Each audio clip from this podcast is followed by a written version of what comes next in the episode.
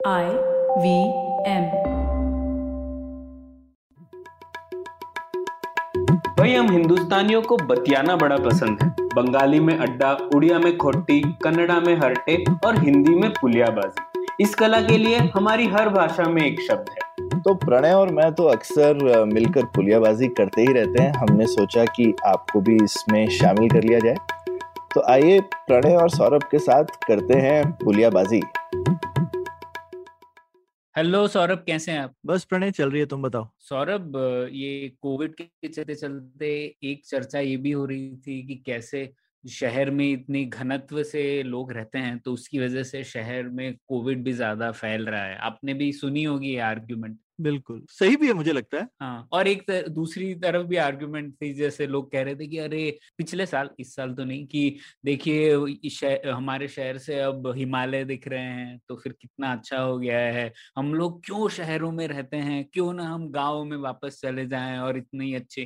क्या वो एक ऐसे हैशटैग भी हो गया था ना सिटीज़ लिविंग अगेन ऐसा कुछ तो था? हाँ nature is healing nature is healing. हाँ तो हाँ, ऐसी हाँ, सब चीज़ें से मुझे लगा कि हमें शहर और शहरी प्लानिंग इसके ऊपर एक चर्चा करनी चाहिए और शहर हमारे जैसे हैं वैसे क्यों हैं ये समझना बहुत ज़रूरी है। तो आपको क्या लगता है? हाँ मतलब मुझे तो लगता है सबसे पहले हमको सोचना चाहिए ना कि ये तीन चार हज़ार साल पहले हमें सड़कें बनानी आती थी वो हम क्यों भूल गए?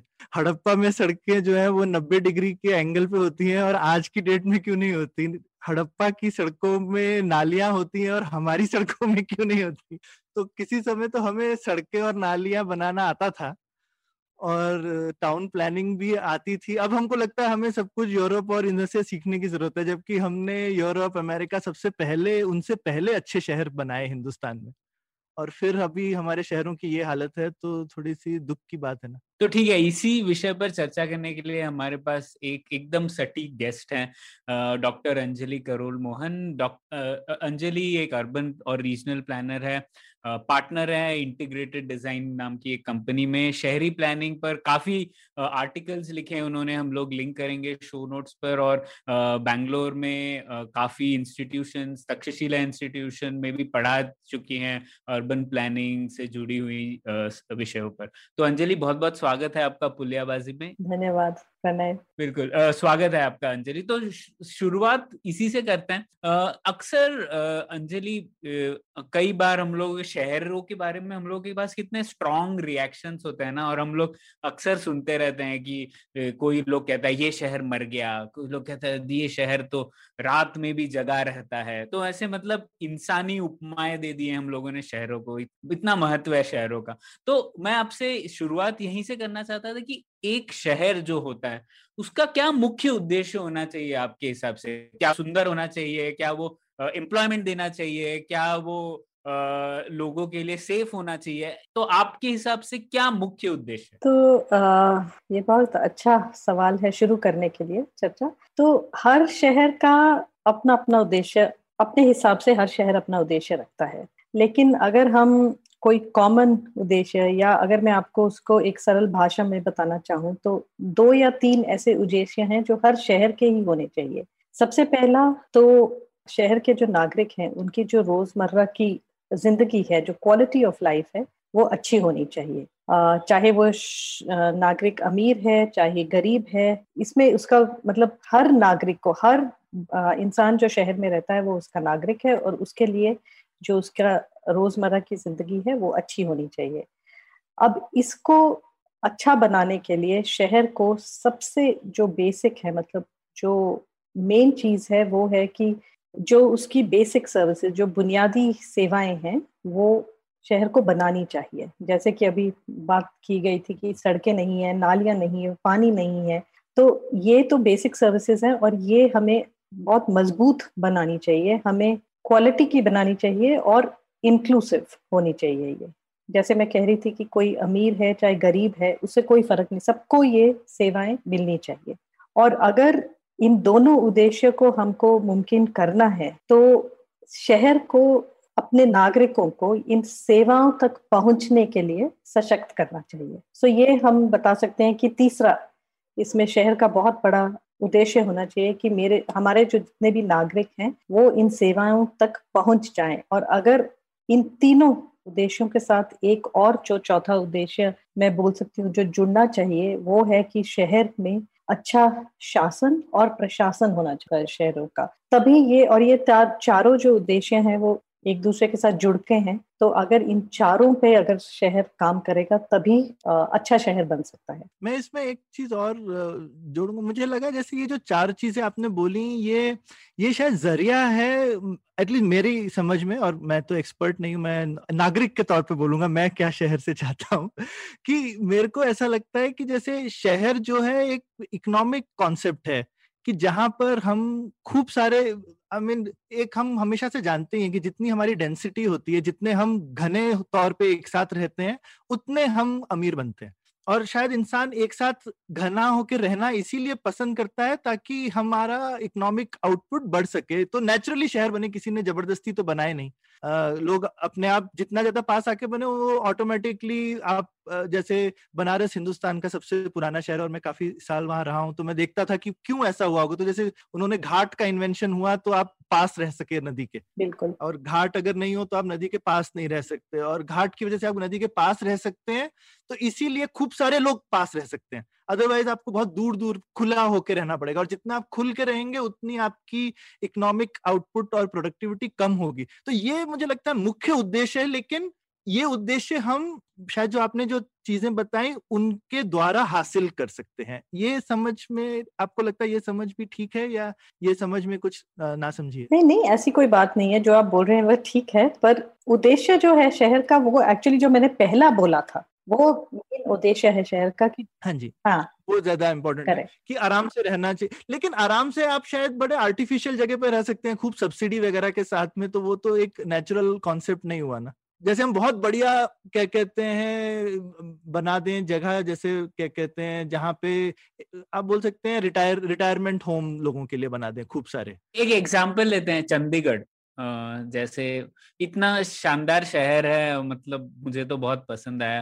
क्वालिटी ऑफ़ लाइफ शायद अच्छी होगी मतलब एटलीस्ट हाँ ये कह सकते हैं कि गरीब लोगों के लिए शायद जैसे पब्लिक ट्रांसपोर्ट तो अच्छा नहीं है। तो ठीक है वो छोड़ दे तो ठीक ठाक है। तो उसके अलावा अंजलि पर हम कह सकते हैं कि चंडीगढ़ अच्छा शहर है। नहीं तो वही तो हम बोल रहे हैं कि किसके लिए अच्छा है? हम्म। वही सबसे मुख्य हाँ, सवाल है किसके लिए अच्छा है? जो रिटायरमेंट वहाँ पे रिटायर करना चाहता है अपना सब काम उसने अपनी ज़िंदगी बिता ली है अब वो सोचा कि मेरे को एक शांत जगह चाहिए मैं वहाँ जाके रहता हूँ। मुझे रोज बाहर नहीं जाना है मुझे तो मुझे पब्लिक रोज काम के लिए नहीं जाना है तो पब्लिक ट्रांसपोर्ट की ज़रूरत नहीं है तो मेरे लिए तो बहुत अच्छा है। पर जिस शहर में पब्लिक ट्रांसपोर्ट नहीं है उसमें फिर मैं वहाँ पे स्टूडेंट हूँ तब भी मैं रोज अपने कॉलेज को जाने के लिए वहाँ से वापस आने के लिए वो तो मेरे लिए ठीक नहीं है ना। तो इसीलिए वो जो है बुनियादी सेवाएँ जो है वो भी बहुत इंपॉर्टेंट बहुत ज़रूरी होती है।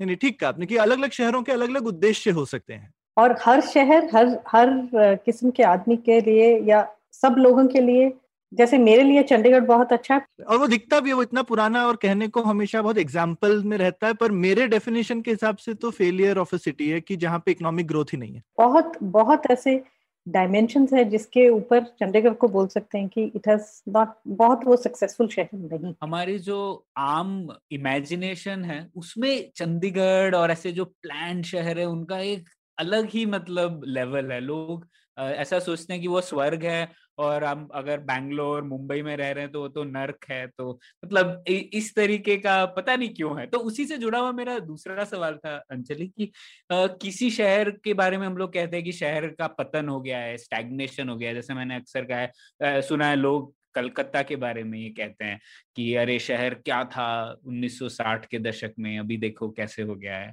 और दूसरे शहरों के बारे में कहते हैं कि लोग ये शहर बहुत लाइवली है बहुत ऊर्जा है इस शहर में। तो ऐसे क्या है क्यों कि, किन शहरों को हम कह सकते हैं कि उनका पतन हो गया क्या मापदंड है इसके? और भारत में ऐसे कौन से शहर हैं जो आपको लगता है कि वाकई में स्टैग्नेट हो गए हैं? एक्चुअली अगर आप मेरे से पूछें तो जिस हिसाब से मेरी अंडरस्टैंडिंग जाती है और जो मैंने पढ़ा है मेरे ख्याल ऐसा कोई शहर नहीं है जो वास्तव में उसकी स्टैग्नेशन हुई है। तो अगर आप कोलकाता को भी लेंगे ऐसे उसको शहर को ऊपर की तरफ़ देखेंगे आई व्यू से ऊपर देखेंगे तो आपको लगेगा कि जो उसकी इमारतें हैं सब शहर की वो अब बहुत पुरानी लग रही हैं टूट रही हैं उसको ज़रूरत है मरम्मत की इमारतों को जो बिल्ट फैब्रिक बोलते हैं। पर अगर आप उसका आ, सड़कों पे जो एक्टिविटी देखेंगे उस शहर की तो आपको लगेगा कि ये मेरा अपना पर्सनल एक एक्सपीरियंस है कि इतना एक्टिव शहर मैंने कहीं नहीं देखा। जहाँ पे दिन के समय एक सड़क के और वहाँ पे स्ट्रीट लाइफ बहुत ही एक्टिव है। तो वहाँ पे आपको रोड साइड पे खाने की चीज़ें मिलेंगी वहाँ पे मतलब बहुत मिक्स लैंड यूज़ है।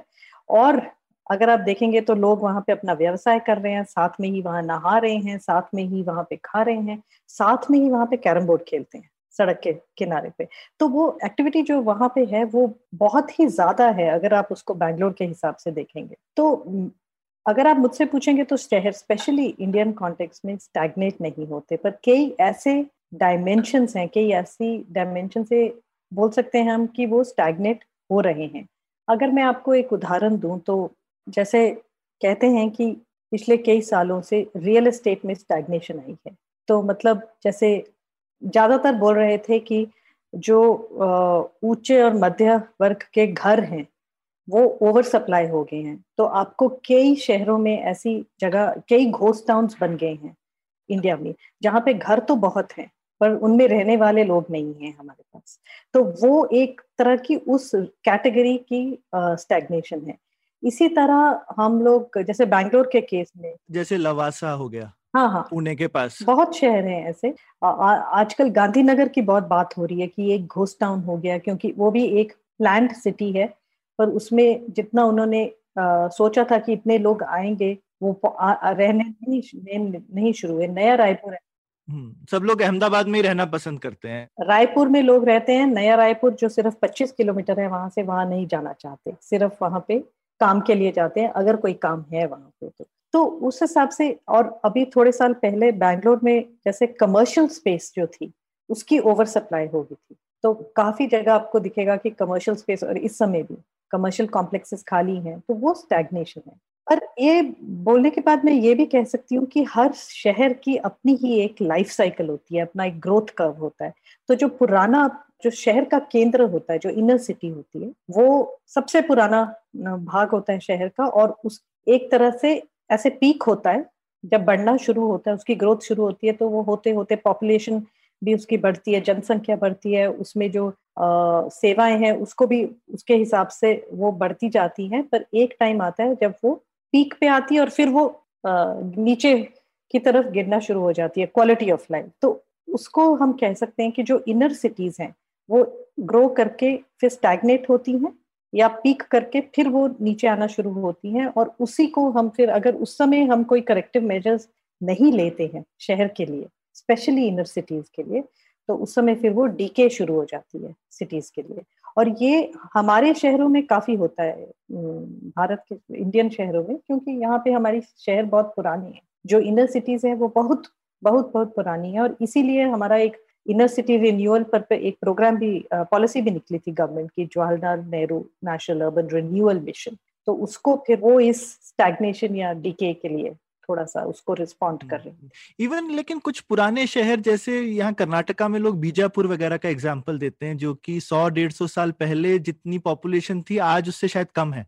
वो आउट माइग्रेशन की वजह से। क्योंकि वहाँ पे व्यवसाय नहीं है Correct. तो आपको बीजापुर के लोग सब बैंगलोर नॉर्थ कर्नाटका के जितने भी लोग हैं आपको दिखेंगे अब इतनी ज़्यादा माइग्रेशन वहाँ से बैंगलोर बैंगलोर में हाँ तो वहाँ इसलिए वो स्टैगनेट नहीं है वो शहर ही वहाँ पे खाली हो रहे हैं अच्छा। या गाँव आसपास के खाली हो रहे हैं क्योंकि वहाँ पे काम नहीं है आप उन्हें काम देंगे वहाँ पे काम बढ़ाएँगे तो वो ऑटोमेटिकली ग्रोथ उनकी शुरू हो जाएगी आप इन दो चीज़ में फ़र्क कर रहे हैं कि शहर ठीक था लेकिन लोग चले गए। पर लोग चले गए तो भी तो शहर खराब ही हो गया। खराब तो हो तो गया। दोनों में शहर लोगों से ही तो शहर है। वो आप बिल्कुल ठीक बोल रहे हैं और ये हम भूल जाते हैं। स्पेशली अर्बन प्लानिंग में शहरी योजना जब बनाते हैं तो एक जो सभी सबसे बड़ी चीज़ जो हम भूलते हैं वो है लोग। अगर आप कोई भी शहर प्लान सिटी देखें चाहे आप चंडीगढ़ से शुरू करें आप नया रायपुर देखें कौन यहाँ पे रहेगा? ये लोगों के क्या अनुभव हैं? इनकी क्या जरूरतें हैं? उसको हम भूल जाते हैं प्लानिंग करते हुए। और वो सबसे बड़ी प्रॉब्लम है हम्म। हमारी प्लान्स में। तो प्रणय मैं तो हमेशा सोचता हूँ कि एक ही मेट्रिक होता है कि शहर सक्सेसफुल है अगर वहाँ ज़्यादा लोग आके रहना चाहते हैं। हाँ। वरना वरना क्या सक्सेस है? लोग अक्सर बोलते हैं यहाँ इतने लोग आ गए तो फेलियर हो गया। अरे इतने लोग आ रहे हैं क्योंकि अच्छी जगह में लोग आना चाहते हैं पर साथ ही साथ उसका एक और जो हमें समझ भी आता है कि आसपास की जगहों में कुछ फेलियर है। तभी यहाँ पे भी आ रहे हैं सारे लोग ज़्यादा। हाँ। रिलेटिव होता है। हाँ वो भी एक, हाँ एक रिलेटिव ग्रोथ है कि कोई एब्सोल्यूट पैमाना तो नहीं है क्योंकि बाकी जगह से अच्छा है तो लोग आ रहे हैं पर अच्छा तो है। तो उसी से ये घनत्व और क्यों लोग इस तरीके से एक शहर में आना चाहते हैं और क्यों लोग इसको बुरा समझते हैं इसके ऊपर आगे चर्चा करेंगे। लेकिन इसी मुद्दे पर आते हैं पहले की अंजलि पहले तो मैं आपसे भी पूछना चाहता हूँ, आप शहरी प्लानिंग से कैसे जुड़ी? आपको क्या हमेशा से रुचि थी? आपको शहरों को देखती थी और ऑब्ज़र्व ऑब्ज़र्व करती थी इस तरीके से? या फिर आप पढ़ाई की तब इंटरेस्ट हुआ? तो ये शहरी प्लानिंग बेसिकली क्या होती है? क्या मुख्य स्टेप्स होते हैं इस प्रक्रिया में? इसके बारे में थोड़ा समझाएँगे तो बहुत मदद होगी। तो ये तो दो प्रश्न है। पहला वाला जो प्रश्न है, नहीं, मैंने ऐसे तो कोई कुछ था नहीं। मैं अपने आप बहुत छोटे शहर से आती हूँ शिमला से। और आ, पहले मैंने अपने इक्कीस बाईस साल वहीं बिताए हैं और वो इतना छोटा शहर है दो सड़कें हैं उधर और थोड़े से घर हैं थोड़े से लोग हैं। गाड़ियाँ होती नहीं थी। अभी नंबर वन हाँ, है स्मॉल सिटीज़ की लिस्ट में कल yes, परसों में रैंकिंग yes. आई है तो मेरे को याद है। पर वहाँ पे क्वालिटी ऑफ़ लाइफ फिर भी रिलेटिवली बेटर है। अभी तक गाड़ियाँ शहर के अंदर नहीं छोड़ी गई हैं। सबको अपने पैर इस्तेमाल करने, चलना है सब जगह। तो अच्छी है क्वालिटी ऑफ़ लाइफ रिलेटिवली तो मैं क्यों इंटरेस्ट हुई? क्योंकि मैं जब कॉलेज गई तो वैसे तो मैं इकोनॉमिक्स पढ़ना चाहती थी, पर इकोनॉमिक्स के वहाँ पे मेजर्स नहीं थे मेरे कॉलेज में तो ज्योग्राफी पढ़ना शुरू की। वहाँ से फिर चंडीगढ़ आए मास्टर्स किया ज्योग्राफी में। उस समय मास्टर्स करके भी कोई काम नहीं मिलता था। तो क्या करें? उस समय फिर सोचा, चल, एक ये लाइन दिखी कि अगर जोग्राफर्स इकोनॉमिस्ट पॉलिटिकल साइंटिस्ट को प्लानिंग में एडमिशन मिलती है। और उस समय दो ही स्कूल थे, अभी भी ज़्यादा नहीं है। एक स्कूल और प्रीमियर इंस्टीट्यूट था school of planning and architecture new Delhi वहाँ पे हमें एडमिशन मिल गई। वहाँ पे हमने डेढ़ साल का कोर्स किया और अपना काम शुरू किया उसके बाद। तो ये तो पहले प्रश्न का जवाब है। दूसरा, अगर आप शहरी योजना के क्या स्टेप्स होते हैं, उसके बारे में अगर आप मुझसे पूछें तो मैं इंडियन कॉन्टेक्स्ट में बताती हूँ स्टेप्स क्या हैं, क्या होने चाहिए, वो एक और प्रश्न है। तो इंडियन कॉन्टेक्स्ट में सबसे पहले हर शहर की, जिसको आपने उद्देश्य बोला उस एक्चुअली पहले जब हम शुरू करते हैं तो शहर की आर्थिक स्थिति को देख के हम बोलते हैं कि इसकी विजन क्या होनी चाहिए। प्लानिंग हमेशा फ्यूचरिस्टिक होती है तो 10 या 20 साल में हम अपने शहर को कहाँ देखना चाहेंगे। तो उसको हम पहले तय करते हैं, उसके बाद इस विजन को लेके दो या चार लक्ष्य या गोल्स डिसाइड करते हैं कि ये हमारे गोल्स होंगे, अगर हम इस विजन को अचीव करना चाहेंगे। फिर उसके बाद हम क्या करते हैं कि हम सबसे पहले देखते हैं कि शहर की पॉपुलेशन जनसंख्या कितनी है, इस समय कितनी है, और अगर हम ट्रेंड देखेंगे तो 10 या 20 साल में कितनी हो जाएगी। तो 20 साल में आप रख लीजिएगा, हमारे बैंगलोर में अभी आठ एट मिलियन है 20 साल में हम बोल रहे हैं 20 मिलियन हो जाएगी। तो इस 20 मिलियन की आबादी को एक पॉपुलेशन प्रोजेक्शन करते हैं, उसको हम फिर अकोमोडेट करने के लिए क्या क्या शहर को करना चाहिए? ये 20 मिलियन लोग जो हैं, ये कहाँ रहेंगे? इनके लिए कैसे हम व्यवसाय बढ़ाएँगे इनको अकोमोडेट करने के लिए? इनके लिए कितना पानी चाहिए? कितनी सड़कें चाहिए? कितने स्कूल चाहिए? कितनी हेल्थ फैसिलिटीज़ चाहिए?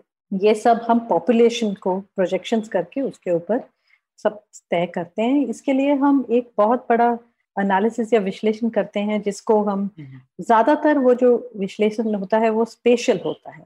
तो इंडिया में जो प्लानिंग होती है इसका इसको हम कहते हैं लैंड यूज़ प्लानिंग और आ, मतलब ये भूमि का इस समय काफ़ी बड़ी वीकनेस है हमारे प्लानिंग में। मेरे पास एक मिलता हुआ सवाल था एक्चुअली क्योंकि मैं तो ये फ़ील्ड से नहीं आता और हम एज ए इंजीनियर ना हमेशा जब खूब सारी चीज़ें देखते हैं तो हम हमेशा नेटवर्क थ्योरी उसमें लगाने की कोशिश करते हैं। Normal value will be an तो आप देखेंगे तो दस चीज़ों की वैल्यू जो वो अगर आपस में जुड़ी हुई है तो सौ है, क्योंकि सौ कनेक्शन बन सकते हैं। लेकिन अगर वो आपस में बिखरे हुए हैं तो उनकी वैल्यू सिर्फ़ दस है।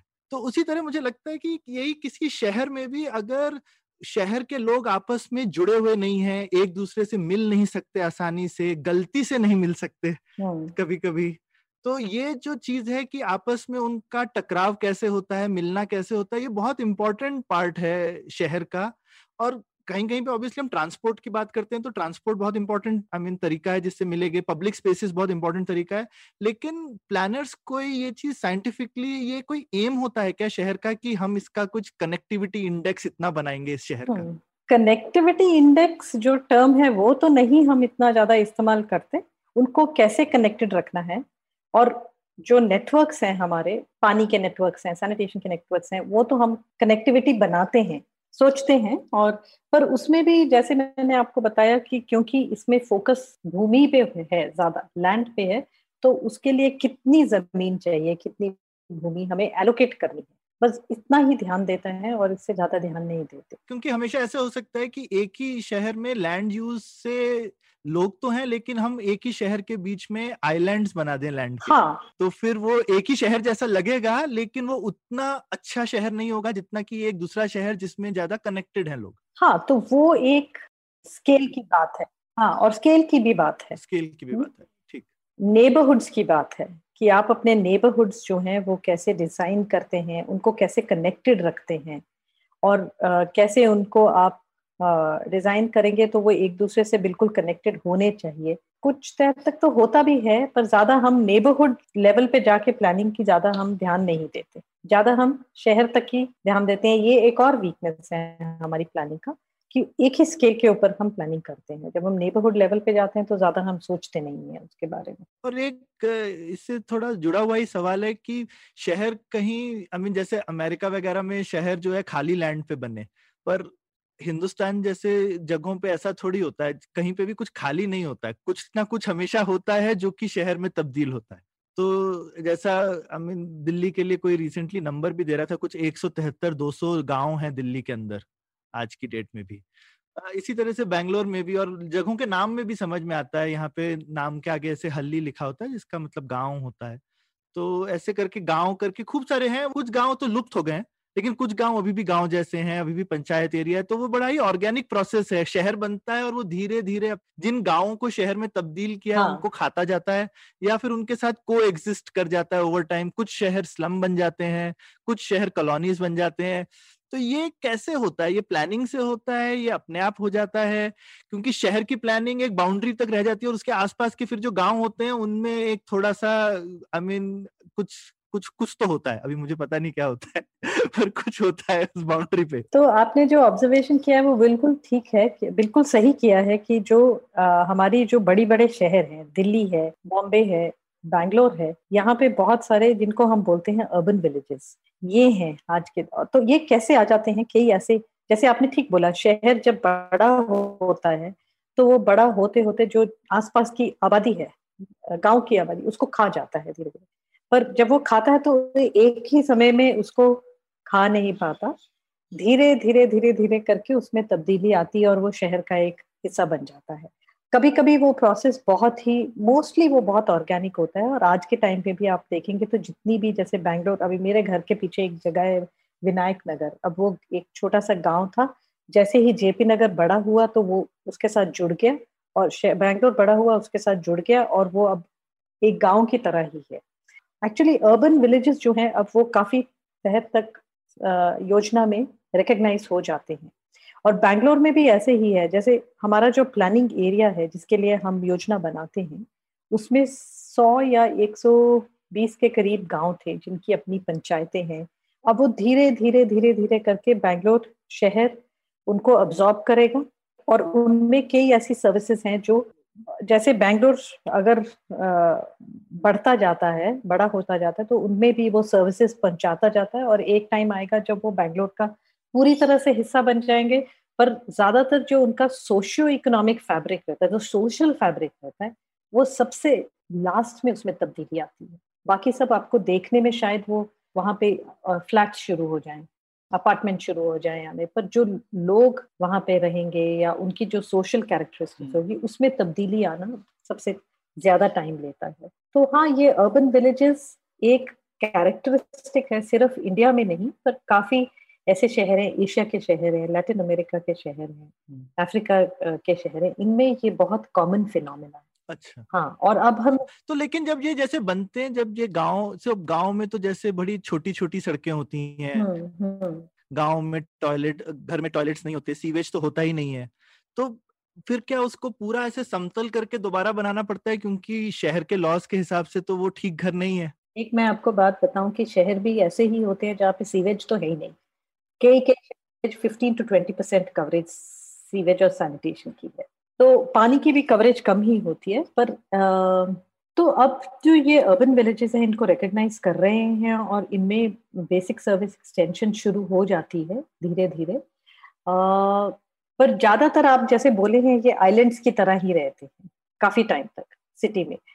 और शहर इनके आसपास बढ़ना शुरू हो जाता है। एक्चुअली होता क्या है? ये है एक फ़ंक्शन लैंड प्राइस का। तो अगर आप, मैं आपको एक उदाहरण देती हूँ। अगर आप एम जी रोड में बैठे हैं तो अभी मेरा भी मन है, या जयनगर में है तो मैं भी चाहती हूँ कि मैं घर जयनगर में बनाऊँ या एम जी रोड में बनाऊँ, पर मैं वहाँ अफोर्ड नहीं कर सकती। तो मैं कहाँ अफोर्ड कर सकती हूँ? मैं अफोर्ड कर सकती हूँ कनकपुरा के आसपास। वहाँ पे लैंड का प्राइस बिल्कुल कम है, वहाँ खरीद के तो वहाँ पे मैं जाके अपना घर बना लूँगी। एक, कोई बात नहीं, अगर पानी नहीं आया दो चार साल में पानी आ जाएगा सैनिटेशन नहीं है, आ जाएगा, सब धीरे, और ये हमारा सोचने का तरीका है।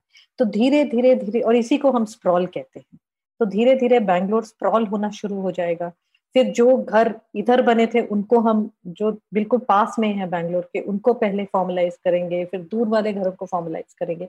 तो हमारे शहर ऐसे ही बनते हैं, और आज के टाइम में ये लैंड वैल्यू का ही एक फ़ंक्शन है प्लानिंग का फ़ंक्शन नहीं है। तो ये भी एक डिस्टिंक्शन है। शहर हम लोग इतने प्लान शहर, जो प्लान में लिख गया है, वे नहीं बनते हैं। ये एक रियलिटी है। और वो आप रोक नहीं पा रहे हैं। हम लोग उसको एनविसाच नहीं करते हैं, उसको हम रोक नहीं पा रहे हैं। एनविसाच कर भी लें तो बहुत मुश्किल है। कैसे इसको हम कंट्रोल करें? वरना हमेशा जैसे ही कोई गाँव शहर के अंदर हम लेंगे तो हमको उसको पूरा समतल जो कि पॉलिटिकली पॉसिबल नहीं है आप लोगों के घर तो तोड़ नहीं सकते। Exactly exactly. तो जब वो अर्बन विलेज बनता भी है तो जो वहाँ लोग रह रहे हैं वो तो वहाँ रहेंगे ही और उनके जो स्वभाव है उनका जो एक्सपीरियंस है जरूरतें वो वैसे ही रहेंगी। उसको बदलने के लिए भी टाइम लगेगा। धीरे धीरे जब उन लोगों को पता लगेगा कि अब जिस जो मेरा ज़मीन है, इसकी वैल्यू इतनी हो गई है तो वो भी फिर उसको बेच के फिर शहर से बाहर निकल जाते लेकिन वो जगह की, लेकिन रियलिटी नहीं चेंज होती ना, फिर आप यही देखिए कि क्वालिटी ऑफ़ लाइफ तो वो आपकी बात सही है। जैसे मैं यहाँ आसपास में काफ़ी जगह देखता हूँ जो गाँव से शहर बनी है तो वहाँ पे सिर्फ़ क्योंकि पैदल ही लोग चलते थे पहले तो उनके पास में सिर्फ़ पैदल चलने लायक जगह होगी।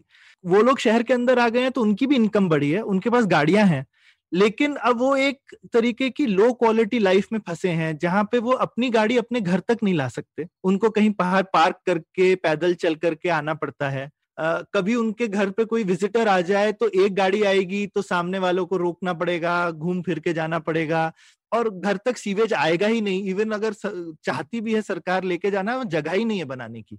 तो वो किस तरह से करे? फिर वो लोग सेप्टिक टैंक बनाते हैं ताकि घर में एटलीस्ट फ्लश वगैरह टॉयलेट तो लगा लें तो लगाते हैं लोग। ऐसा नहीं नहीं पर ये इस तरीके के काम चलाओ तो लेकिन ये एक मुझे लगता है एक तरह से फंस गए बेचारे। हिस्टोरिकल रीजन से इसका लेकिन उपाय क्या है? क्या करें ऐसे लोग? और वो कोई एक आदमी इसको कुछ कर भी नहीं सकता क्योंकि ये कलेक्टिव एक्शन प्रॉब्लम है। सब लोग मिलके हाँ। करें तो कुछ हो सकता है। कोई एक इंसान तो डिसाइड नहीं कर सकता कि मेरे घर के सामने की सड़क अचानक से चौड़ी हो जाए। तो ये क्या करते हैं इसके लिए? इसका सोल्यूशन तो एक ही है जो हमारी प्लानिंग है उसको हमें थोड़ा सा डिसेंट्रलाइज करना है। अच्छा। वैसे ही होता था शुरू से।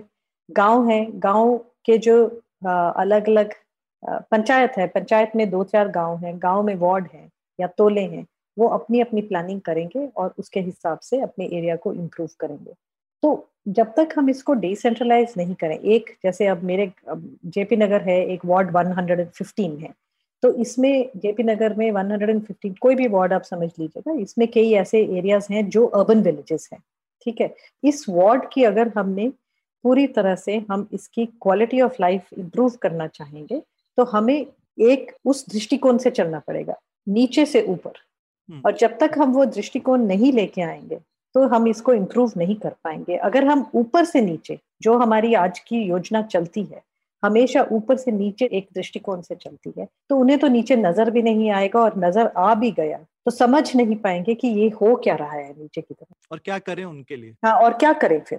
ठीक है तो ये तो बहुत लॉजिकल है कि जब तक हम इसको ग्राउंड अप जिसको क्या हम कहते हैं बॉटम अप प्लानिंग या ग्राउंड अप प्लानिंग को हम शुरू नहीं करेंगे, हमें समझ ही नहीं आएगा, क्योंकि जिस इंसान के घर के सामने उसकी स्ट्रीट लाइट नहीं काम कर रही है, वो उसी को पता है या उस सड़क पे जितने लोग हैं उनको मालूम है। जो तीन सड़कें दूर है उन्हें भी नहीं मालूम। तो जब तक वो आवाज़ नहीं आएगी कि मेरी जो सड़क है उसकी उस पे लाइटें नहीं है अंधेरा है यहाँ पे सेफ्टी नहीं है रात को तब तक उस आवाज़ को आप कैसे कोई अंदाज दे पाएँगे? तो प्लानिंग में तो नहीं दे पाएँगे। तो ये जो ग्राउंड अप प्लानिंग है नीचे से ऊपर एक दृष्टिकोण है ये हमारी प्लानिंग में बिल्कुल है ही नहीं आज के दिन में। हम्म। इसके बारे में हम बात किए हैं इसके बारे में रूल्स बने हैं स्ट्रक्चर्स बने हैं गवर्नेंस में बहुत बातचीत होती है पर वास्तव में कोई काम नहीं तो ये एक और बड़ी बहुत बड़ी प्रॉब्लम है। ठीक है। तो ये एक और चीज़ मुझे समझनी थी, हम लोग बात कर रहे थे इसे डिसेंट्रलाइज प्लानिंग की, आप कह रहे थे बात, और वही बात आती है जैसे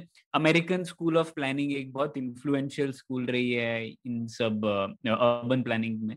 तो जैसे जेन जेकब्स वगैरह का नाम मैंने भी पढ़ा है, जबकि मैंने अर्बन प्लानिंग तो सीखी नहीं है। तो क्या मुख्य स्तंभ है इस स्कूल ऑफ़ प्लानिंग के? और आपने ये भी लिखा है कि ये स्कूल ऑफ़ प्लानिंग भारत के लिए सटीक नहीं है। तो ऐसा क्यों और लिखा है आपने कुछ? उसके बारे में बताइए तो। आपको शायद मालूम होगा कि जेन जेकॉब तो प्लानर भी नहीं थी। वो तो एक जर्नलिस्ट थी पर उनके काम से काफ़ी प्लानिंग में काफ़ी तब्दीलियाँ लाई गई है कई जगहों पे और एटलीस्ट प्रयास किया गया है तब्दीली लाने का। तो वो जो आज के टाइम पे हम इंडिया में प्लानिंग शहरी योजना बनाते हैं ये बहुत जिसको कहते हैं टेक्नोक्रेटिक एक्सरसाइज है। तो जेन जेकॉब जो थी वो इसके खिलाफ थी।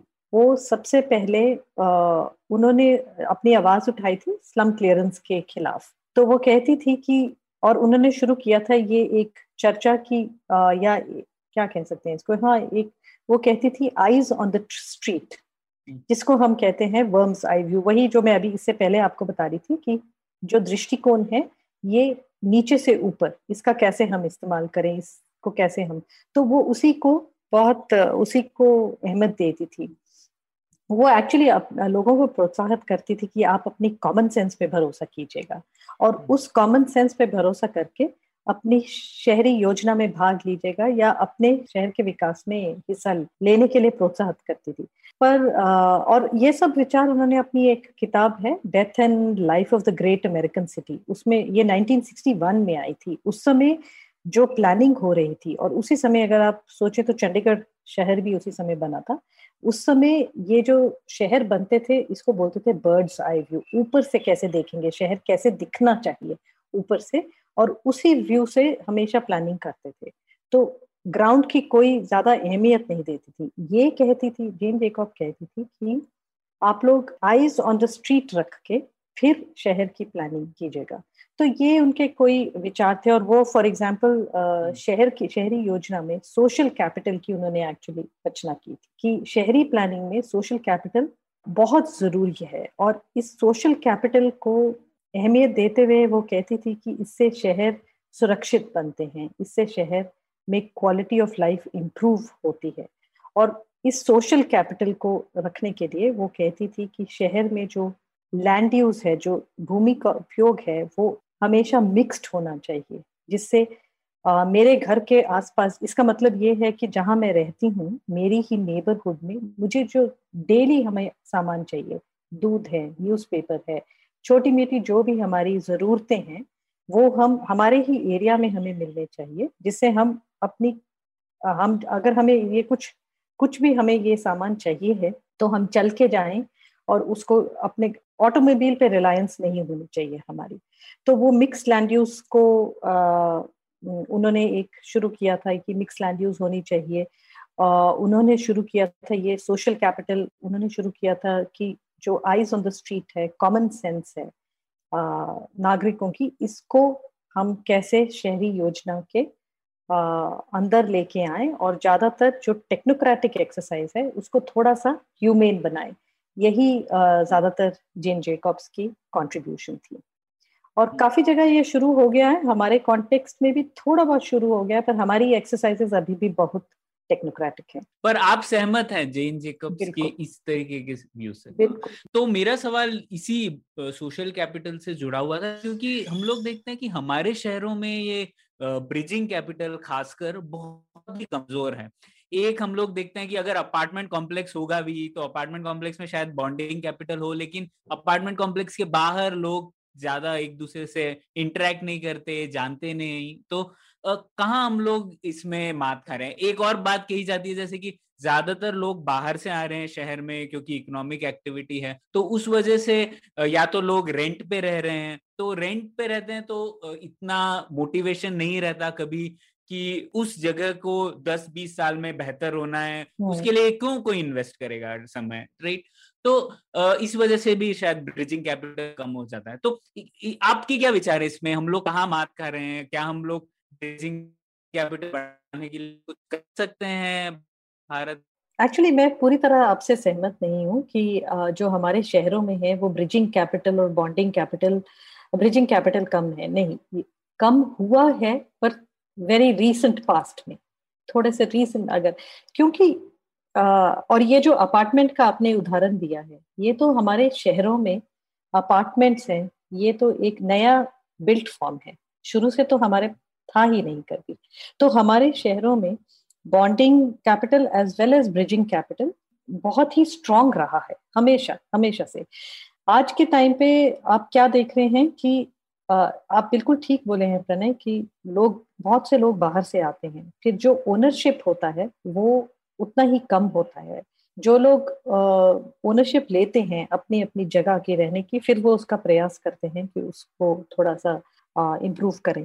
पर आ, हमारे शहरों में हा, हमारा क्यों मैं बता रही हूँ कि बॉन्डिंग एंड ब्रिजिंग कैपिटल हमेशा से काफ़ी ज़्यादा रहा है क्योंकि हमारे शहर हमेशा से मिक्स्ड लैंड यूज़ शहर रहे हैं। हमें ये जो हम बताते हैं, अभी जो हमारी प्लानिंग चलती है, जिसे हम रेजिडेंशियल एरियाज़ को एलोकेट करते हैं व्यवस्थ कमर्शियल को, ये एक कलोनियल वे ऑफ़ थिंकिंग है। हमारे तो शहर, अगर आप सोचे, बनारस का ले लीजिएगा, हर शहर में आपके हमारे नीचे दुकानें होती हैं ऊपर घर होता और ऊपर लोग रहते हैं हाँ आगे दुकान होगी। ज़्यादा मिक्स तो नहीं कर सकते। हाँ आगे दुकान है पीछे घर तो हमारे तो हमेशा ही घर हमारे हमारे मिक्स लैंड यूज़ है। और इसीलिए हमारी उस मिक्स लैंड यूज़ के ऊपर जब हम ये नया मॉडल ऑफ़ लैंड यूज़ रखते हैं तो फिर हमारे उसमें हम केस क्रिएट किया है। हम प्लानर्स नहीं हमारी ही गलती है उसमें। और जिस तरह से ये मिक्स लैंड यूज़ थी उसमें सोशल कैपिटल किसी भी किस्म का है वो हमेशा ही स्ट्रांग रहता है। तो ब्रिजिंग एंड बॉन्डिंग कैपिटल हमेशा से ही रहा है। अब जब हम हमारे शहर ज़्यादा जेंट्रिफाइड हो गए हैं हम्म। एक एरिया ऐसा है जहाँ पे आईटी सेक्टर ही रहता है। आईटी सेक्टर का के पास सैलरीज ज़्यादा है उनकी जो रिक्वायरमेंट्स है वो धीरे धीरे अलग होती गई हैं। लाइफ से वो जो एक्सपेक्टेशंस है, वो अलग हो गई हैं। तो फिर उनको केटर करने के लिए एक मार्केट आती है। तो वो आस्ते आस्ते आस्ते आस्ते शहर जो है जेंट्रीफाई हो जाता है और उससे आपका ब्रिजिंग कैपिटल कम होता है। पर देखने को आए तो चाहे आईटी सेक्टर है, चाहे कोई कोई अमीर एरिया है, कोई गरीब एरिया है, सब लोग को हमारे शहरों में जो एक कॉन्सेप्ट है ऑफ़ डोमेस्टिक हेल्थ वो बहुत स्ट्रॉन्ग है और वो आसपास ही होना चाहिए। तो इन सम सेंसेस मुझे लगता है चाहे आप अपार्टमेंट में रहते हैं चाहे आप बाहर रहते हैं हमारा बॉन्डिंग जो हमारा सोशल कैपिटल है वो अभी तक काफ़ी इंटैक्ट है कई एरियाज़ एरियाज़ में वो डिस्टर्ब हो गया है पर इतना बुरा हाल नहीं है हमारा अभी हम्म, हम्म। ये बहुत अच्छी बात कही आपने पर मतलब जो हम लोग आपने कहा कि मिक्स यूज़ प्लानिंग तो पहले से रहा है तो हम्म। तब तो प्लानर शायद इतने कॉन्शियसली प्लान होता नहीं होगा तो अर्बन प्लानर्स ने आके चीज़ बिगाड़ दी तो फिर हमें प्लानिंग की ज़रूरत ही क्या है? नहीं एक्चुअली जब हमारा मिक्स लैंड यूज़ था तो बहुत कॉन्शियस प्लानिंग थी। जो गड़बड़ हुई है, वो है कि एक फॉरेन कॉन्सेप्ट को ला के हमने किसी कॉन्टेक्स्ट में उसका जन्म हुआ था। वो था इंडस्ट्रियल रेवोल्यूशन जब हुआ था, उसके बाद आप शहर को ब्यूटिफाई करना चाहते थे तो आप यूजेस को सेपरेट करना शुरू कर दिया है। क्वालिटी ऑफ़ लाइफ इंक्रीज करने के लिए। पर उस कॉन्टेक्स्ट में वो उसका जन्म हुआ था उसको ला के हम यहाँ पे थोप दें तो उसमें हमने हमारा एक प्लानर्स का नेगेटिव हिस्सा रहा है। हम्म। पर आ, काफ़ी हद तक प्लानिंग प्रोफेशन भी वर्ल्ड ओवर आगे बढ़ गया है। और हम लोग पर हमारे जो हैं वो जो हमारे एक्ट्स हैं उनको थोड़ा सा अभी चेंज होना है। और चेंज करना है, उसकी बहुत ज़रूरत पर आपको लगता है जैसे लंदन जो है, वो एक काफ़ी सक्सेसफुल ही शहर है मतलब मॉडर्न टाइम के पूरी दुनिया में पहला शहर जिसने दस लाख की पॉपुलेशन आई थिंक सन 1600 में ही हो गई थी उनकी कभी राइट तो तीन चार सौ साल पहले वो लोग दस लाख की आबादी क्रॉस कर गए थे और उन्होंने काफ़ी, जिसको कहते हैं स्लम से लेके पुराने, उनके यहाँ पे भी गाँव थे जो कि शहर में आए। और उन्होंने उन सब चीज़ों को निपट के 200 साल पहले लंदन अंडरग्राउंड भी बना लिया उन्होंने। उनकी सीवेज सिस्टम्स 200-300 साल पहले के आज तक काम कर रहे हैं। तो अगर हम, उनको हम दोष दे रहे हैं तो हमारे यहाँ पे एटलीस्ट लंदन जितना बुरा शहर तो होना चाहिए था। नहीं, हम उन्हें दोष नहीं, हम उन्हें दोष नहीं दे सकते। वो प्लानिंग उस समय बिल्कुल ठीक थी। दोष हमारा ही है जो हम उसको लेके आ गए और हम वो बोल रहे हैं, हम इसको चेंज नहीं करेंगे।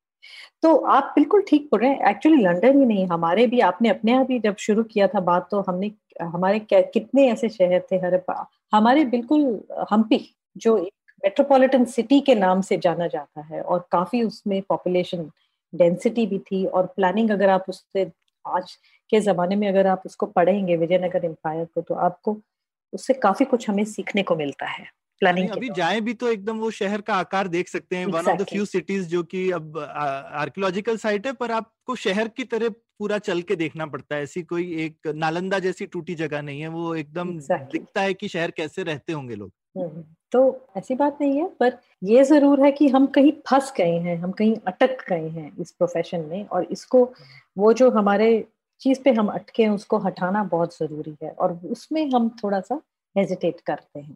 हम्म, लेकिन कहाँ पे जैसे क्योंकि आपने कई बार ज़िक्र किया जो कॉलोनियल लॉज भी थे तो कॉलोनियल लॉ उस समय ब्रिटेन में भी चल रहे होंगे। हाँ पर उन लोग ने चेंज कर लिया है ना। हम लोग नहीं चेंज कर पा रहे। और उस पर जितनी भी चर्चा करें वो चेंज करना बहुत मुश्किल है। बहुत मुश्किल हम्म। पर होना चाहिए। मुश्किल है पर नामुमकिन नहीं है। तो हाँ होना तो चाहिए चेंज बिल्कुल। हाँ और आपने जैसे कहा तब उस समय तो जैसे इंडस्ट्रीज़ इतनी बन रही थी, इंडस्ट्रीज़ में कोयला यूज़ हो रहा होगा, कितना पोल्यूशन हो रहा होगा तो इसीलिए उन्होंने सोचा होगा, ठीक है, शहर इंडस्ट्रीज़ बाहर होनी चाहिए या फिर लोग वहाँ पे नहीं रहना चाहिए। और लेकिन आज जैसे हम लोग बैंगलोर में देखे, अगर आईटी इंडस्ट्री ही ज़्यादा या सर्विसेज़ जनरली दे रही है तो सर्विसेज़ तो कहीं भी हो सकती है ऐसा ज़रूरी तो नहीं है कि आ, वो एक कोने में हो। पर फिर भी हम लोग हम लोग अभी भी सोचते हैं जैसे एक special economic zone S type का होना चाहिए कोने में होना चाहिए। आ, तो उस वो तो समझ में ही नहीं आते और मिक्स यूज़ प्लानिंग के लिए तो आईटी इंडस्ट्री काफ़ी अच्छे से बैठ सकती है ना उसके ऊपर। हाँ नॉन पोल्यूटिंग इंडस्ट्रीज़ पर अगेन अगर आप उसे रेजिडेंशियल एरियाज़ के साथ कंबाइन करना चाहते हैं तो उसका स्केल ऐसा होना चाहिए कि वो रेजिडेंशियल लाइफ को डिस्टर्ब ना करे तो हम्म। अगर मेरी बगल में ही एक बहुत बड़ा टेक पार्क आ जाता है और उसकी 20 गाड़ियाँ रोज शाम को बसें खड़ी हैं वहाँ पे और उसके वजह उसकी पोल्यूशन नॉइज़ और एयर पोल्यूशन से मेरी क्वालिटी ऑफ़ लाइफ खराब हो रही है तो हम को नहीं कर सकते हम्म। पर ये है कि कोई भी आप डेवलपमेंट देखें तो उसको कॉम्प्रिहेंसिवली प्लान कर सकते हैं यहाँ हमारे जो पुरानी मैन्युफैक्चरिंग इंडस्ट्री जैसे जमशेदपुर इज़ मतलब बहुत एक टिपिकल टाउन है जो बहुत अच्छी तरह से प्लान हुआ है और वो स्टील इंडस्ट्री के साथ ही प्लान हुआ है। तो आ, ऐसी कई चीज़ें हैं जो हम अगर पास्ट में भी देखें तो उससे सीख सकते हैं। पर एक जो बहुत बड़ी इस समय प्रॉब्लम है कि जो हमारी अर्बनाइजेशन है वो इस स्पीड से चल रही है इस समय कि उसको कंट्रोल करना उसको स्टीयर करना उसमें कोई किसी का एक्सपीरियंस नहीं है। तो जब तक हम थोड़ा सा इनोवेटिवली नहीं सोचेंगे और उस सोच को एक्शन में नहीं बदलाएँगे तो ये बिल्कुल गड़बड़ का काम है। तो बेसिकली हमारी प्लानिंग हमेशा जो नेचुरल स्पीड ऑफ़ ग्रोथ है उससे काफ़ी पीछे है। जैसे आप अभी बोल रहे थे कि हम सोच रहे हैं कि बैंगलोर जो है वो सवा करोड़ से दो करोड़ कैसे हो? हम्म, हम्म, और मैं तो प्रणय से बोलता हूँ हमें सोचना चाहिए दस करोड़ कैसे हो? हम्म। आपको बहुत लोग मार देंगे बैंगलोर में। दो करोड़ पे इतना शोर मचाया। दो करोड़ में इतना शोर है पर मुझे लगता है कि फ्यूचर तो यही होना चाहिए कि अगर हम सोचें कि अगर हिंदुस्तान का कोई मून मिशन धरती पर हो सकता है तो मुझे लगता है हमको सोचना चाहिए कि हम अच्छा दस करोड़ का शहर कैसे बनाए। ज़रूरी तो नहीं है ना कि दस करोड़ का शहर बुरा ही होना चाहिए। और वो एक तरीके का इंडिया का स्पेस प्रोग्राम लायक होगा क्योंकि दुनिया में आज तक कोई ऐसा बना नहीं है। तो हम्म। ये कोई स्पेस शटल से बनाने से ज़्यादा कोई कम मुश्किल काम नहीं है। तो ऐसा आसान नहीं है। तो पर हमको सोचना चाहिए ना। हम अगर सोचे अगर हम सोचे कि अरे ये तो हमें करना ही नहीं है और फिर हाँ। गलती से हो तो हो ही जाएगा फाइनली और फिर हम बोलेंगे देखो ये क्या हो गया? हाँ बिल्कुल ठीक बोले आप। तो ठीक से सोच समझ के कर ले कि झिझकते झिझकते उसके उसके बाद उस सर पकड़ के करे। चॉइस है। हाँ, पर ऐसा क्यों है अंजलि? जनरली ऐसे ये जो डेंसिटी है उसको इतना नकारात्मक रूप से क्यों देखते हैं? हम लोग ऐसे क्यों सोचते हैं कि अरे बैंगलोर और लोग आ गए बैंगलोर में तो बैंगलोर खराब हो गया उस वजह से। आ, लेकिन क्योंकि उसकी वजह से तो बहुत सारी अच्छी चीज़ें भी हुई ना। तो अ, और आपके विचार से अ, मतलब कोई शहर का सही साइज़ होता है क्या? मुझे तो लगता है ऑर्गेनिक है जैसे आप कह रहे थे आप दोनों बात कर रहे थे। अ, तो क्यों ऐसे ये धारणा क्यों है हमारे मन में? एक्चुअली डेंसिटी को लेके तो डेंसिटी और बिल्ट फैब्रिक हम्म। ये दो चीज़ें हैं। तो डेंसिटी को लेके जो कॉम्पैक्ट सिटी है उसके लिए तो मेरे ख्याल कोई नेगेटिव थिंकिंग नहीं है। शहर डेंस होना चाहिए ऑप्टिमल डेंसिटी होनी चाहिए जिससे लोग एक दूसरे पे उनके घर एक घर दूसरे के ऊपर ना चढ़ के बने पर ऐसी तरीके से बने हैं साथ साथ में कि हवा भी आ रही है लाइट भी आ रही है और हमारे को स्ट्रीट की एक्सेस भी है वो तो वो तो होनी चाहिए। लेकिन जो हाई राइज है उसके लिए डेफिनेटली एक नेगेटिविटी है और वो नेगेटिविटी गलत नहीं है। तो मैं आपको समझाती हूँ इसमें डेंसिटी आप लो राइज या मिड राइज से भी अचीव कर सकते हैं। अच्छा। ज़रूरी नहीं है कि डेंसिटी के लिए आपको ऊँचे शहर बनाने हैं हाई राइज जाना है। हम्म। जिस समय हम हमें ये एक तर एक समय पर ये थिंकिंग थी कि डेंसिटी और हाई राइज इकट्ठे इकट्ठे मतलब देर इज़ ओनली। एक ही तरीका है। पर आज के टाइम पे नहीं है। आप लो राइज और मिड राइज को जाके में रह के भी आप डेंस नेबरहुड्स या डेंस सिटी बना सकते हैं। हाई राइज के अगेंस्ट क्यों है? मतलब के खिलाफ क्यों है आज के दौर पे? क्योंकि आप अब जानते ही होंगे कि क्लाइमेट चेंज एक बहुत बड़ा मुद्दा बन गया है। रेजिलियंस जो शहर है वो रेजिलियंट होने चाहिए। तो अगर आप हाई राइज देखेंगे तो कोई भी हाई राइज स्ट्रक्चर को उसका जो इम्प्लीकेशंस हैं क्लाइमेट के ऊपर वो काफ़ी ज़्यादा है। उनको मेंटेन करने के लिए एनर्जी वो कितना यूज़ करती हैं और uh, उनको मेंटेन करने के लिए बहुत ही इम्प्लीकेशंस हैं क्लाइमेट चेंज पे।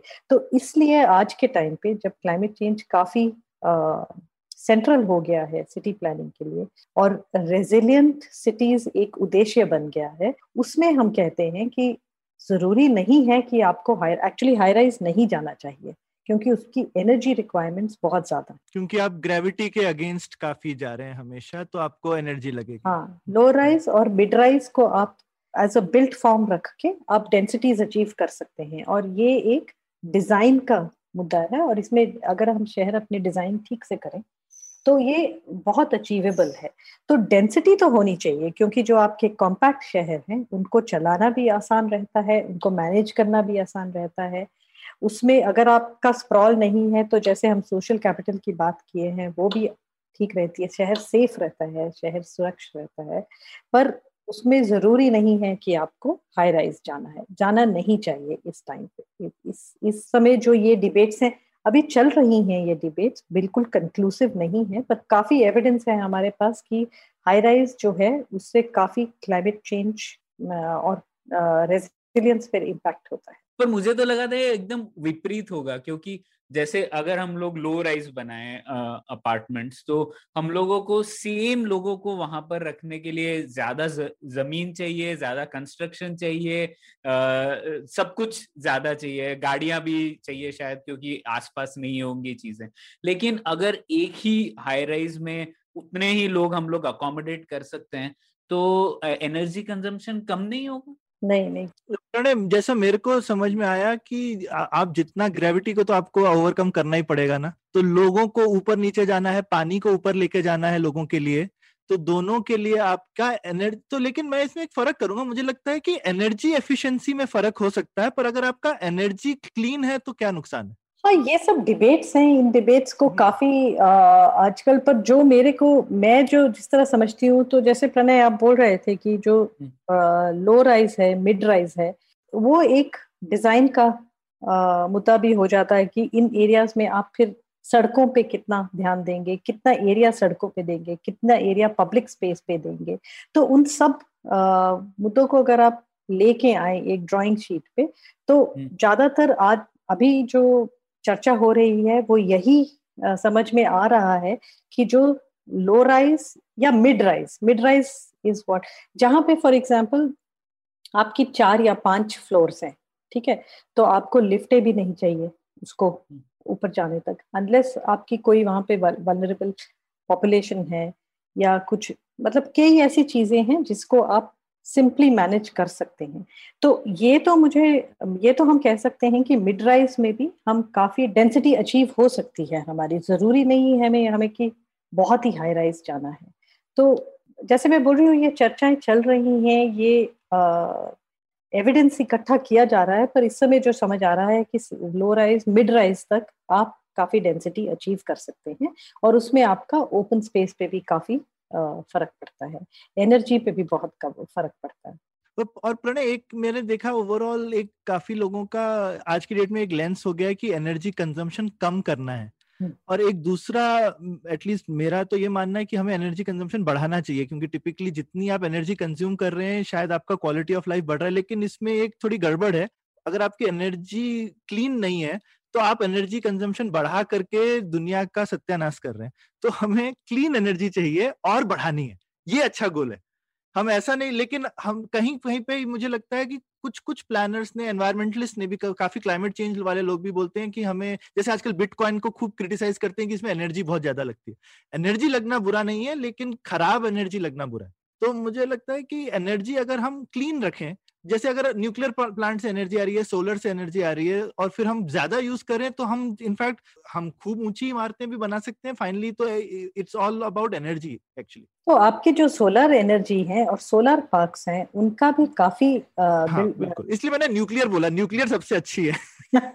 नेगेटिव इम्पैक्ट हैं उसके भी। हाँ हाँ क्योंकि तो वो जगह बहुत लेती है। सोलर की जगह हाँ, कंजम्पशन बहुत ज़्यादा है बिल्कुल। सबसे अच्छी तो न्यूक्लियर एनर्जी है इससे अच्छा कुछ नहीं है शायद। और प्रणय आपके जो सवाल आपने बोला था सोशल कैपिटल में और आपने अपने आप ही बोला था कि अपार्टमेंट्स में ये बहुत मुश्किल है। अगर आप लो राइज मिड राइज की कम्युनिटी बनाएँगे तो आपका सोशल कैपिटल अपने आप बनेगा उसमें इजिली हम्म। बनेगा। ये बात अपार्टमेंट्स में सेग्रीगेशन तो हो जाता है। बहुत आप हाँ, ये तो ठीक बात है अपने आप होएगा ही होगा एब्सोल्युटली हाँ।, हम्म। हम्म। हाँ ये ये एक पॉइंट तो सही बात है क्योंकि बॉन्डिंग कैपिटल शायद बढ़ जाए पर ब्रिजिंग कैपिटल तो कम होता है उतना ही आप एलिनेट करना शुरू कर देंगे एनीबडी फ्रॉम जो भी अपार्टमेंट से बाहर है, फिर वो एलियन एलिनेट हो जाते हैं even with in apartment Pranay मतलब अभी मतलब मैं, क्योंकि जैसे मैं जो हूँ लिफ्ट में जाता हूँ सीधे पार्किंग लॉट तक, गाड़ी में बैठता हूँ और बाहर। ठीक है। और अंदर आने का भी एक यही तरीका है। कभी कभी और लिफ्ट में कोई मिल भी जाए तो आप मतलब तीस सेकंड के लिए उनसे मिलते हैं तो उसमें आप क्या जबकि आप शायद अगर बाहर वॉक करके जा रहे हैं तो you are force to talk to somebody for five minutes तो कुछ तो सोशल कैपिटल बनेगा ना। हम्म। आप ए सोशल है ना आप यहाँ पे पुलियाबाजी करने बैठ गए उनसे बात करना चाहिए आप ये तो ठीक बात है। हाँ, ठीक है। नहीं ये मेरे लिए नई बात है। मैं भी ऐसे ही सोचता था अंजलि कि आ, हमारे शहरों को और ऊँचा होना चाहिए। जितने ऊँचे होंगे उतने डेंसिटी बढ़ेगी और डेंसिटी से बहुत सारी अच्छी चीज़ें होती है। लेकिन आपने बहुत अच्छे से बताया कि डेंसिटी हम लोग मिड राइस और लो राइज से भी शायद अचीव कर सकते हैं जी जो करना चाहते हैं। इनफैक्ट हमारी काफ़ी तो, अगर तुम नेचुरली देखो प्रणय तो हमारी जो पुरानी शहर हैं वो अपने आप चार मंजिला हो जाते हैं इलीगली और वो कितने डेंस होते हैं आप। और बहुत डेंस है हाँ। ज़बरदस्त डेंसिटी है और ज़बरदस्त सोशल कैपिटल भी है। क्वालिटी अच्छी नहीं है सिर्फ़ बाकी सब ठीक है। पर इसी पे आते हैं क्योंकि हमारे जो सेंट्रल एरियाज़ हैं जैसे बैंगलोर के भी ले लें तो वो शायद डेंस हैं पर बहुत ही खराब तरीके से डेंस है ना मतलब बैंगलोर ऐसा तो नहीं एक्चुअली क्योंकि बैंगलोर पुराना शहर नहीं है ना प्रणय पर तुम जैसे दिल्ली ले लो या फिर तुम कोई भी पुराने और शहर लो बनारस ले लो जैसे मैं मैं जम्मू में भी जानता हूँ वैसे जयपुर ले लो जितने भी पुराने शहर तुमको दिखेंगे, वहाँ पे तुमको ये वाली चीज़ दिखेगी, जहाँ पे ये इस तरीके के ऊँचे हैं और सोशल कैपिटल बहुत हाई ओके? तो ऐसा क्वालिटी ऑफ़ लिविंग ये नहीं बोलना चाहिए कि एक ही, सिर्फ़ यही क्वालिटी नहीं है ना कि आप गाड़ी अंदर ले जा सकते हैं मतलब बहुत हाई सोशल कैपिटल लोग वॉक टू वर्क भी नहीं है get down from your upper floor to work okay मतलब नीचे दुकान होगी और ऊपर आप काम कर रहे होंगे। पर और डेंसिटी तो बहुत ज़्यादा होती है उन सब एरियाज़ में। वेरी एनर्जी एफिशिएंट आल्सो ये सारी की सारी। अगर तुम पूरा एनर्जी कंजम्पशन देखोगे इन एरियाज़ का तो काफ़ी कम है। वेरी सेफ़ ऑल्सो वहाँ पे चोरियाँ और ये सब बहुत कम है। ओवरऑल स्ट्रीट हमेशा एक्टिव रहती है। बिल्कुल हाँ हाँ हाँ। ऑलमोस्ट ट्वेंटी फोर सेवन हाँ उससे शहर बहुत सुरक्षित रहता है। तो आपको लगता है हमारे जो सेंट्रल सिटीज़ में क्या प्रॉब्लम है फिर कि कोई प्रॉब्लम नहीं है? जैसे जैसे चिकपेट ले लें या फिर आ, हम लोग और दूसरे शहर भी हैं मे बी जो सेंट्रल एरियाज़ हाँ। बैंगलोर में चिकपेट है विच इज़ तो जो ये है जो हमारे सेंट्रल एरियाज़ है ना ये हमारा जो शहर जहाँ से बनना शुरू हुआ था ये एरियाज़ हैं। अब ये सबसे पुरानी एरियाज़ हैं तो जब ये शहर शहर जब ये बनना शुरू हुआ था तो यहाँ पे जो लोग रह रहे थे और उनकी जरूरतों के हिसाब से बना था तो ये एक सड़क है, इसके ऊपर दस घर हैं। दस घरों में, दस प्लॉट्स हैं, दस प्लॉट्स में आप रख लीजिएगा, बीस फैमिलीज़ रह रही हैं ग्राउंड प्लस वन पे। तो इंफ्रास्ट्रक्चर उसके हिसाब से इतने डायमीटर की पाइप जाएगी, पानी की इतने डायमीटर की सैनिटेशन की पाइप लगेगी। तो उसके हिसाब से वो बना था वो एरिया अब धीरे धीरे जैसे जैसे लोग आते जाते हैं नेचुरल ग्रोथ होती है सिटी में तो जहाँ पे इस एरिया में मैं और मेरे पेरेंट्स और मैं रहते थे अब मैं मेरे पेरेंट्स मेरी फैमिली और मेरे बच्चों की फैमिली हम इसी प्लॉट पे अकोमोडेट हो रहे हैं तो धीरे धीरे उसकी डेंसिटी बढ़ती जाती है। पर जो तो लोग ज़्यादा होते हैं और जो वहाँ पे इंफ्रास्ट्रक्चर है वो उसको केटर नहीं कर पाता। तो एक तो उसी से फिर वो एक किस्म की क्वालिटी ऑफ़ लाइफ कम होने लग जाती है। आपको समझ आ जाता है कि पहले हमारे पास एक ही गाड़ी थी, अब हमें तीन गाड़ियों की ज़रूरत है। एक गाड़ी की तो पार्किंग के लिए हमारे पास जगह है। दो गाड़ियाँ हम एक किलोमीटर दूर पार्क कर रहे हैं घर से और उसमें कभी गाड़ी में चोरी हो रही है, ये हो रहा है, वो काफ़ी कुछ होना शुरू हो जाता है। तो जो आपकी क्वालिटी ऑफ़ लाइफ है वो कम होती जा रही है। फिर एक समय ऐसा आता है कि आप बोलते हैं, अब हम यहाँ नहीं रह पा रहे।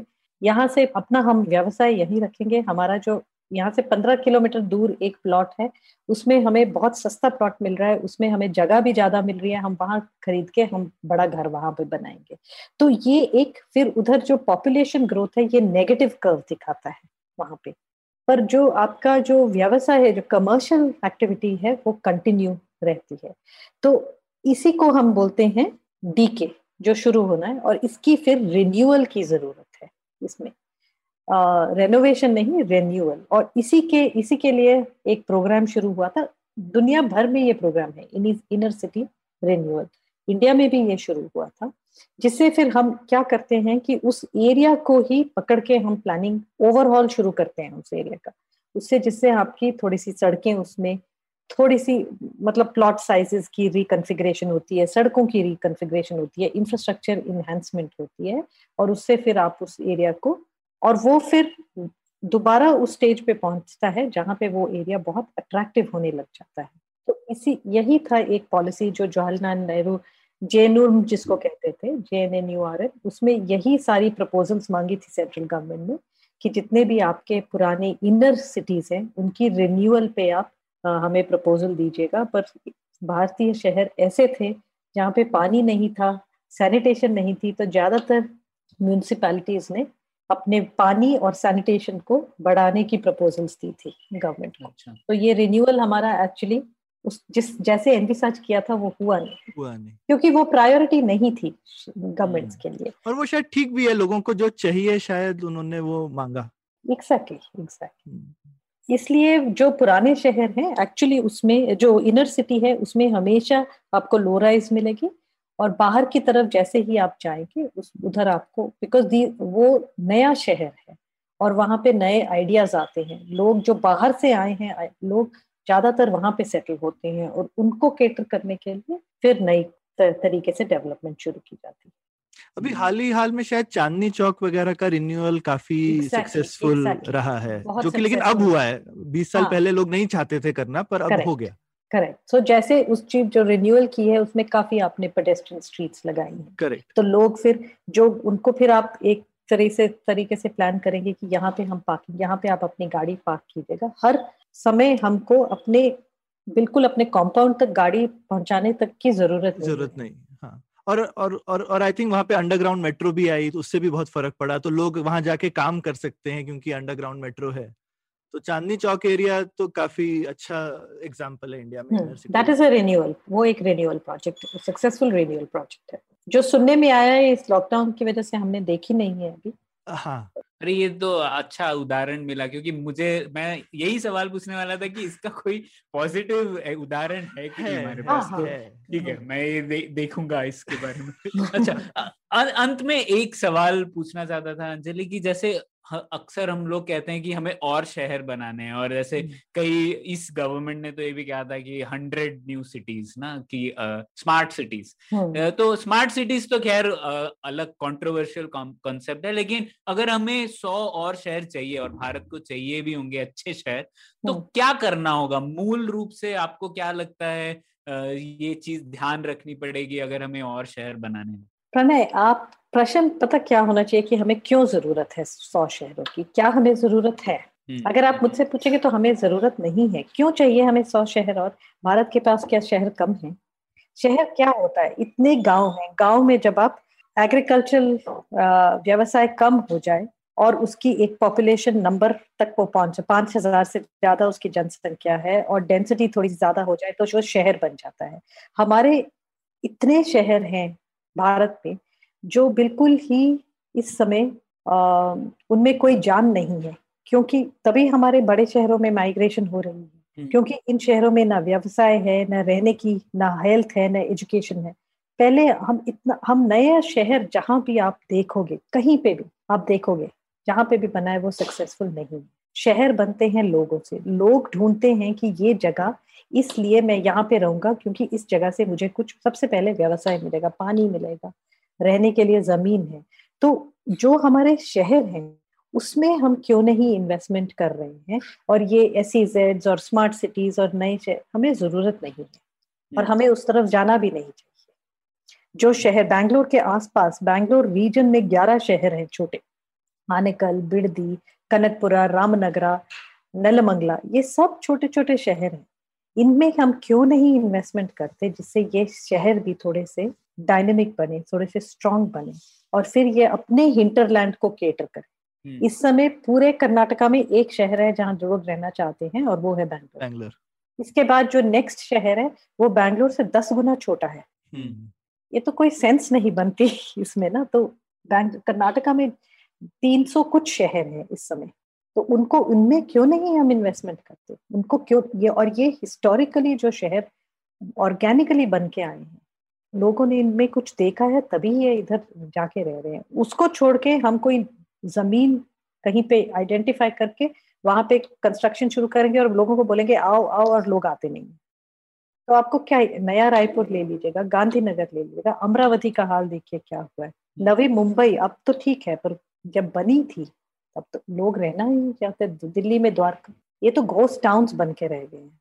हमें ज़रूरत नहीं है अगर आप पूछे मुझसे तो। बिल्कुल नहीं मैं ये कह रहा हूँ कि नए शहर मतलब एग्जिस्टिंग शहरों को ही किस तरीके से हम लोग हाँ तो उन नया कर सकते हैं। हाँ तो उनको अगर आपने अगर बढ़ाना चाहते हैं तो उनकी नेचुरल एडवांटेज देख के उसमें जो इन्वेस्टमेंट होनी चाहिए, उसको कीजिएगा। लोग बैंगलोर सिर्फ़ काम के लिए नहीं आते, और उनकी फैमिलीज़ बढ़ती हैं तो उनको एजुकेशन मिलती है अच्छी शहर में। उनको लगता है कि हेल्थ फैसिलिटी अच्छी है शहर में। उनको लगता है कि वातावरण अच्छा है इस शहर, बेंगलुरु में। पर ऐसी बात, उनको आप वही, वो जो पूरा का कॉन्सेप्ट है अगर आप उनके गाँव में ही उनको स्कूल दीजिएगा उनको व्यवसाय दीजिएगा क्यों नहीं हम वो इन्वेस्ट और ये बहुत बेसिक इन्वेस्टमेंट इसको हम करें तो वो शहर अपने आप ही आ, बाकी शहर भी बड़े हो जाएँगे। बेसिकली हिंदुस्तान में या तो ये एक करोड़ वाले शहर बन रहे हैं और या फिर बहुत सारे शहर हैं जहाँ लाख की पॉपुलेशन भी नहीं है। तो हम कैसे शायद और दस लाख वाले शहर बनाए तो exactly. वो एक लाख के शहर को दस लाख कैसे बनाए? बजाय इसके कि शायद ये एक करोड़ को दस करोड़ करने की जगह। तो पॉलिसी में जो हमारा फोकस होना चाहिए वो होना चाहिए स्मॉल एंड मीडियम टाउन्स पे। हम्म। उनको हम निग्लेक्ट करते हैं। अगर हम स्मॉल एंड मीडियम टाउन्स पे फोकस करें तो उनका जो आसपास का हिंटरलैंड है ना वो वहाँ से माइग्रेशन रेस्ट करेंगे। उनके बैकवर्ड और फॉरवर्ड लिंकेजेस बनेंगे उन रूरल एरियाज़ के साथ। उनके लिए उन गाँव जो उनके आसपास के गाँव है उनके लिए वो मार्केट बनेंगे। और जो गाँव का रॉ मटेरियल है, उसको वो ऑब्जॉर्ब करेंगे, उससे उनको लेबर मिलेगा। तो और फिर गाँव की भी तरक्की होगी और शहर की भी। तो इसी तरह से ये जो अर्बनाइजेशन है, इसको हमको बहुत एक तरह से यूनिफॉर्म अभी जो है टॉप हैवी है। बड़े बड़े शहर बहुत हैं और उसी पे ही सब फोकस है। जो सेकंड लेयर तीसरे लेयर के शहर हैं, उन पे हम बिल्कुल भी सोचते नहीं है। और अगर आप मुझसे पूछिए तो बैंगलोर दिल्ली इनको अब सुधारना बहुत मुश्किल है हम्म। कहीं मैसूर दूसरा बैंगलोर न बन जाए या मैंगलोर दूसरा दूसरा बैंगलोर न बन जाए हुबली धारवाड़ जो है वो अच्छा शहर रहे उस पर अगर हम फोकस करेंगे तो हमारे जो अर्बनाइजेशन है वो अपने आप हम उसको ग्रोथ की तरफ़ डायरेक्ट करेंगे और ये आपने रीजनल वाली बहुत अच्छी चीज़ बोली मतलब मैं देखता ही हूँ कि बैंगलोर में सिर्फ़ ऐसा नहीं कि ये शहर आसपास ऑलमोस्ट 200 किलोमीटर का एरिया जो है वो इस न्यूक्लियस पे डिपेंड करता है। वहाँ के जो गाँव है वहाँ का प्रोड्यूस यहाँ आता है। आठ हज़ार स्क्वायर किलोमीटर आठ हज़ार स्क्वायर किलोमीटर है? अरे वाह ओके इतना बड़ा एरिया बैंगलोर का जो रीजन जो हम डिफाइन करते हैं वो आठ हज़ार स्क्वायर किलोमीटर है। उसमें से बैंगलोर शहर सिर्फ़ आठ सौ किलोमीटर है। बिल्कुल ओके तो इतना ह्यूज एरिया तो उसी तरीके का अगर शायद नॉर्थ करना क्योंकि हम कितना भी खाली कर लें तो इसलिए जैसे नॉर्थ कर्नाटका में एक भी ऐसा शहर नहीं है तो वहाँ का वहाँ पे पूरा रीजन डेवलप हो ही नहीं सकता। बड़ा शहर चाहिए हर एरिया को प्रैक्टिकली हाँ एक तरह का नोड चाहिए। एक तरह का नोड जिसके अराउंड सारी की सारी इकोनॉमी थोड़ी सी रिवाइटलाइज हो जाए। हाँ पर ऐसा नहीं होना चाहिए जैसे बैंगलोर बैंगलोर तो एक प्राइमेट है। प्राइमेट सिटी प्राइमेट सिटी है तो फिर जो बैंगलोर के आसपास के छोटे छोटे शहर हैं वो तो वो खाली होते जा रहे हैं। हाँ, बढ़ नहीं पा रहे। इनफैक्ट खाली हो रहे हैं। आसपास के डिस्ट्रिक्ट्स का पॉपुलेशन दो सेंसस में कम हो रहा है। हाँ ये प्राइमेट सिटी वाला कॉन्सेप्ट मैंने भी थोड़ी बहुत जोग्राफी पढ़ी है तो जैसे लैटिन अमेरिका में काफ़ी होता है ना जैसे अर्जेंटीना में बोइनोस एरिस में शायद पचास प्रतिशत आबादी पूरी अर्जेंटीना की एक ही शहर के एक ही शहर में, हाँ, में। हाँ, तो ये काफ़ी शहरों में और कर्नाटका एक एग्ज़ाम्पल है हमारा एक शहर इतना बड़ा है बाकी सब शहर दस गुना से साउथ कोरिया भी ऐसी है सियोल की पॉपुलेशन कुछ बीस तीस परसेंट है पूरी कंट्री की। कर्नाटका में भी ऐसी है हमारी पॉपुलेशन बीस परसेंट है पूरे पूरी स्टेट की। बिल्कुल तो आ, मुझे लगता है अंजलि शायद ये तो जोक है पर एक ये भी है कि सब हमारे जो पॉलिटिशियंस हैं उन वो सब तो बैंगलोर में रहते हैं। तो छोट दूसरे शहर को क्यों बढ़ावा देने चाहेंगे? उनको तो यहाँ पे रहना है। तो मुझे लगता है हमारी अगर कैपिटल थोड़ी और जगह पे होगी तो शायद एक दो और शहर तो बनेंगे उस वजह से। हाँ वो भी हम लोग जैसे आपने सुना ही होगा, अमरावती के लिए हम लोग बोल आई मीन आंध्रा के लिए हम बोले कि तीन कैपिटल्स उन्होंने, मैं उस टास्क फोर्स में थी, जो चीफ मिनिस्टर का टास्क फोर्स था तो हम वो हमसे ही निकल के आया है।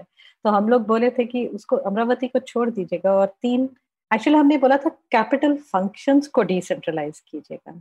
वो मीडिया ने उसको कैपिटल्स ही तीन बना दिए, पर एनी जो रिकमेंडेशन थी वो था कैपिटल फ़ंक्शंस को डिसेंट्रलाइज कीजिएगा, जिससे जो डेवलपमेंट है वो आपकी स्प्रेड हो जाए, वो दो तीन जगह में हो और वो इम्पेटस हो डेवलपमेंट को ग्रोथ को तो इसीलिए एक फोकस रखने के बजाय तीन फोकस रखिए और उसके हिसाब से फिर आपको ए, एक एक पहले एक सौविक चक्रवर्ती थिंकर होते थे वो उनका एक बड़ा रेडिकल थॉट था कहते थे कि हिंदुस्तान में सौ एक करोड़ वाली सिटी होनी चाहिए ठीक है? तो हमारे जो सौ करोड़ लोग हैं वो सौ सिटी में रहे जो सब एक एक करोड़ की हों और एकदम डिसेंट्रलाइज हों आपस में मतलब उनका ट्रेड हो आपस में सब अलग तरीके की सिटी हो यूनिफॉर्म नहीं होनी चाहिए लेकिन इस तरीके की सौ सिटी हिंदुस्तान में हो तो वो इस तरीके का हिंदुस्तान देखना चाहते थे। अब कोई कुछ भी सोच सकता है हिंदुस्तान तो जब है वो है।